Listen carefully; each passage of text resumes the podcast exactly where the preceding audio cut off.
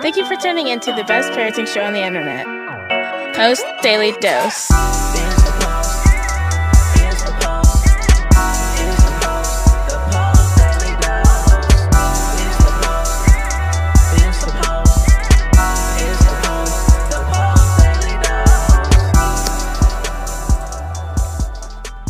There, Post family. This is Christy Saul, the co founder of the Post Institute, coming at you live. I hope you guys are doing fabulous this evening, and welcome to the greatest little parenting show on the internet. So, my topic tonight actually is sparked by um, a beautiful uh, exchange I had with one of our followers today. Um, and um, her story is kind of specific with regards to what I refer to as sneaky pee and sneaky poo.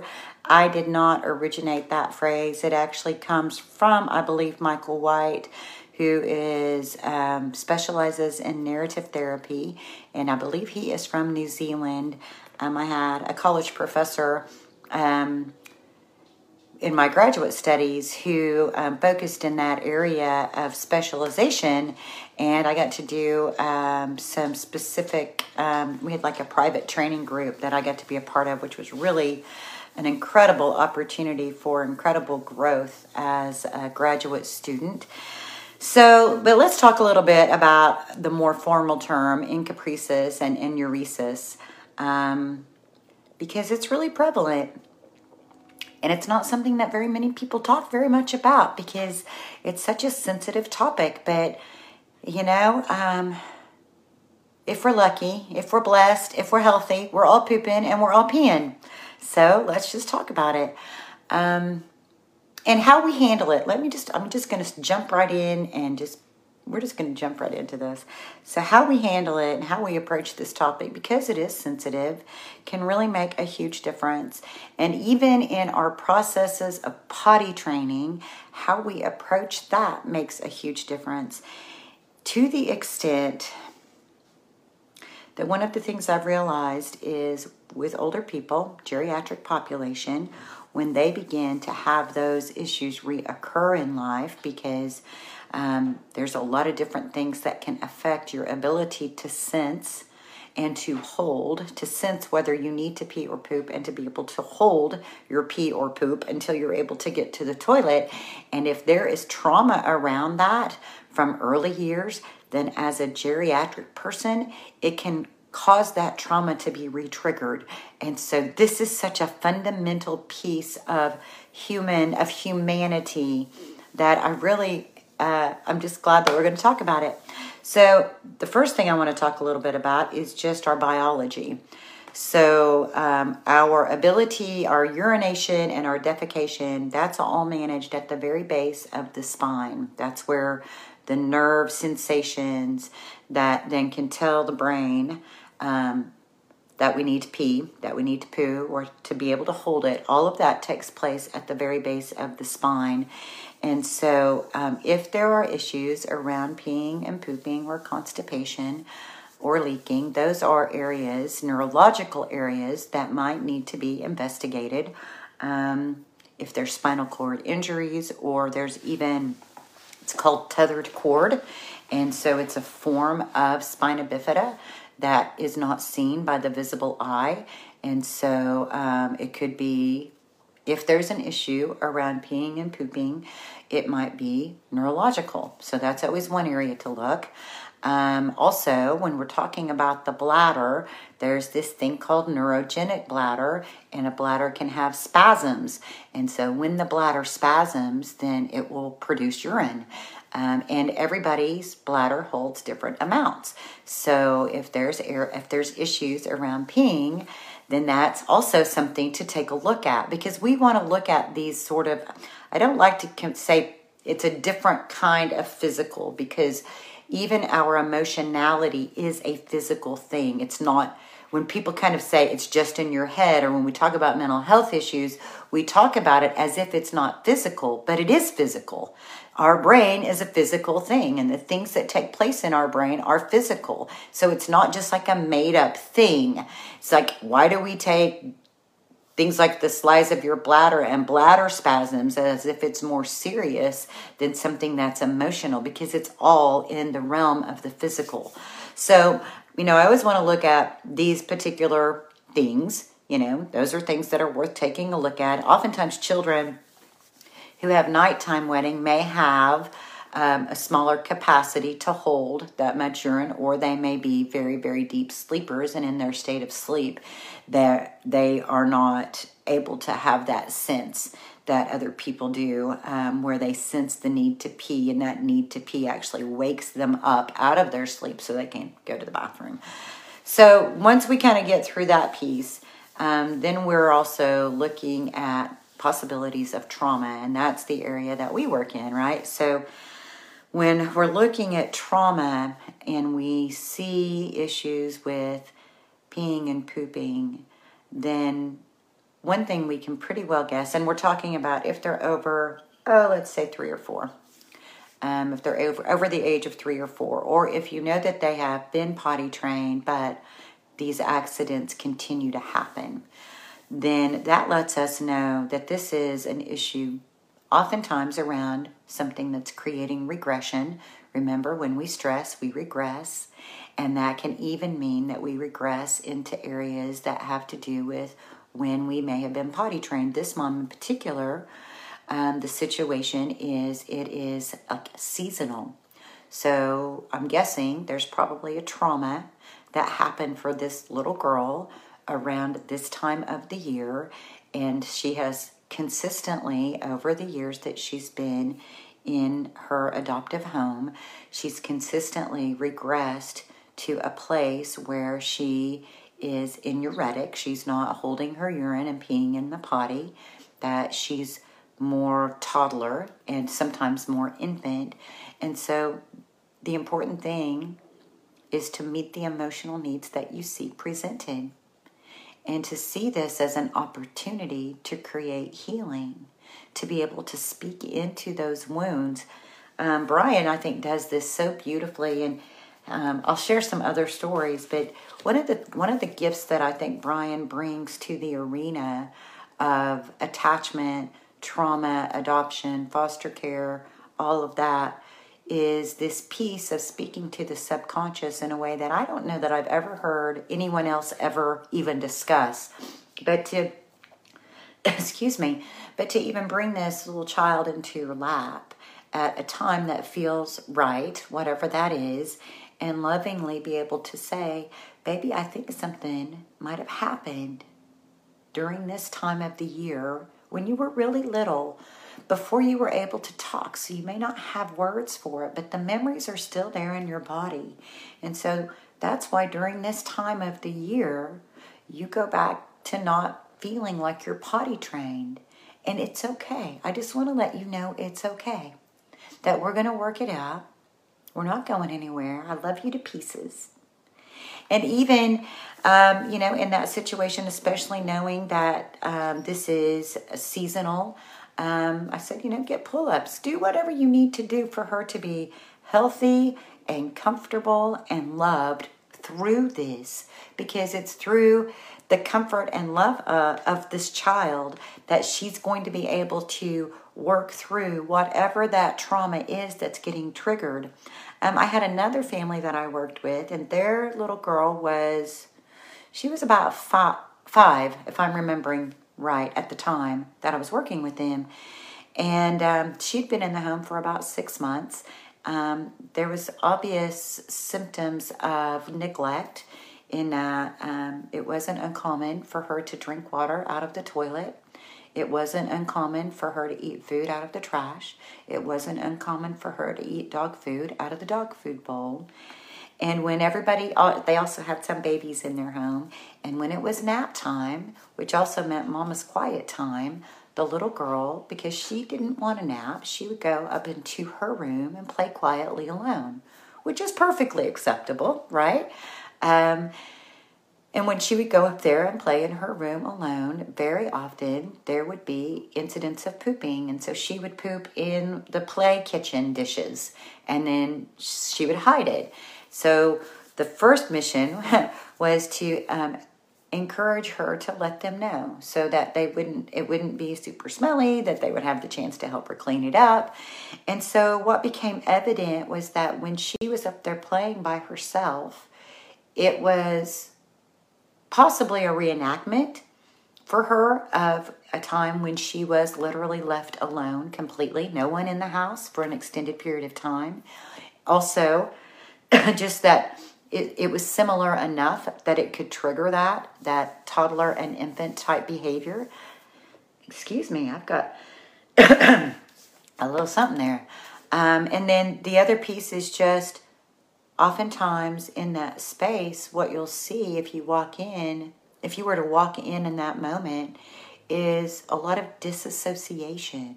So when trauma has occurred it is not, we talk about fight, flight, and freeze and fawn from that place in the amygdala that gets triggered. And oftentimes, when we say freeze, what's actually happening is a disassociated state. And so, when trauma has occurred, our brains do amazing things to help protect. So, it's like that it like it kind of segments these things off it compartmentalizes that's why sometimes memories are not clear and yet there's this sense of something happening that it could be blocked off because the brain will do that through self protection. And during trauma, while trauma is occurring, oftentimes people will disassociate. They'll have like an out of body experience. It is our brain's attempt to keep us safe at a emotional and mental level through these very horrific things that no child should ever endure. No human should ever endure. And our brains have these amazing capacities to somehow keep us preserved through these horrific, horrific situations. Um, I've had situations in our group home where we had teenage boys who had issues with um, enuresis, especially at night. And what we found to be the most helpful is when we can find the avenue for their comfort and soothing, when we can find the, and so uh, we had great staff who came across things that this one particular young man I'm thinking of, um, and he was very tactile. And so we found one of those blankets that had the satin strip across the top, and he loved that. He loved it. So, you know, he's 16 years old and has been in treatment centers most of his life and has lots of emotional developmental delays because in treatment centers, we just get older. We don't necessarily get raised. There's not a lot of emotional maturation that happens because emotions are permitted. They're just not permitted. If you have an outburst in a treatment center, you get restrained and your medications get get upped. There's not anybody really walking it through with you. And so um, he used pull ups at night. And uh, once we had this, once we came across this one soothing mechanism, literally within a week, he came to me and said, I don't need these pull ups anymore. Maybe somebody else can use them. So, the moral of the story is well, let me tell you one more story because this is such a good one.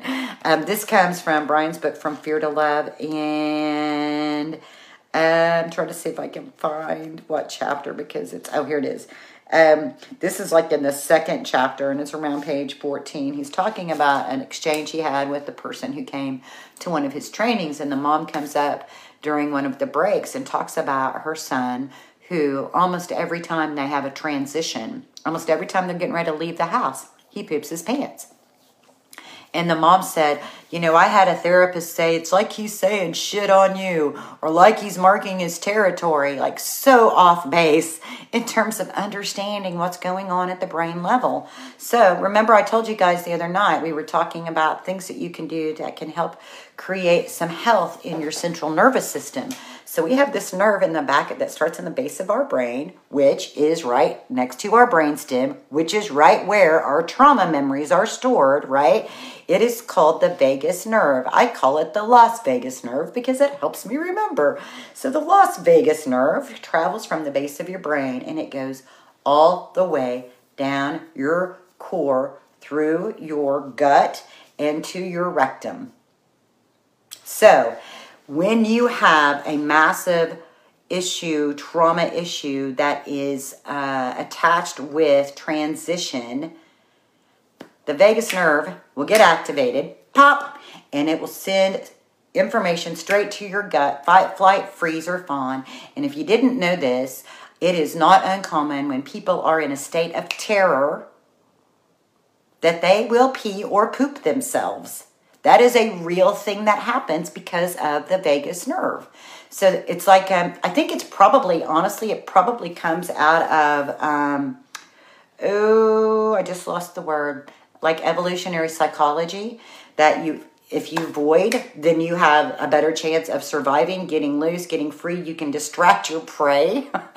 so I'm just guessing. I'm, I'm going to research that. I'll get back to you. And so that's a real thing. And so Bryan was trying to, he slammed, this has really happened. He slammed the table with this woman. He explained, look, he's just, this has to do with transition. This has to do with his fight, flight, and freeze mechanism. This is coming from a place of stress and fear. And he, she said, You mean to tell me he can't control this? He can't control the fact that he needs to poop because it's like a startle response? So he slams the table, and the woman jumps, of course. And he said, Yes, just like that. Control that. Don't jump. Don't jump when you're startled. And then they continue to converse a little bit. And he, out of nowhere, slams the table again. And she gets startled again. And he said, See, you can't control it until you are really aware, until you create a lot of calm, until you create a lot of soothing at the brain level.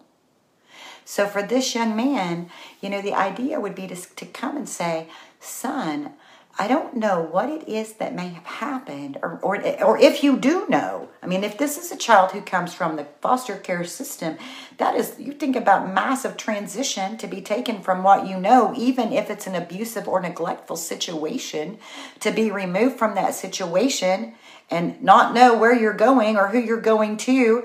That can be pretty traumatic. That's a pretty traumatic transition of just one that many of those kids go through. But to be able to just speak to that lovingly and say, "Hun, I know that when when we're getting ready to leave, it really gets your brain activated, and the activation of your brain causes you. It sends a signal down to your belly, down to your gut, and it causes you to poop right when we're getting ready to leave. So we're going to work on it.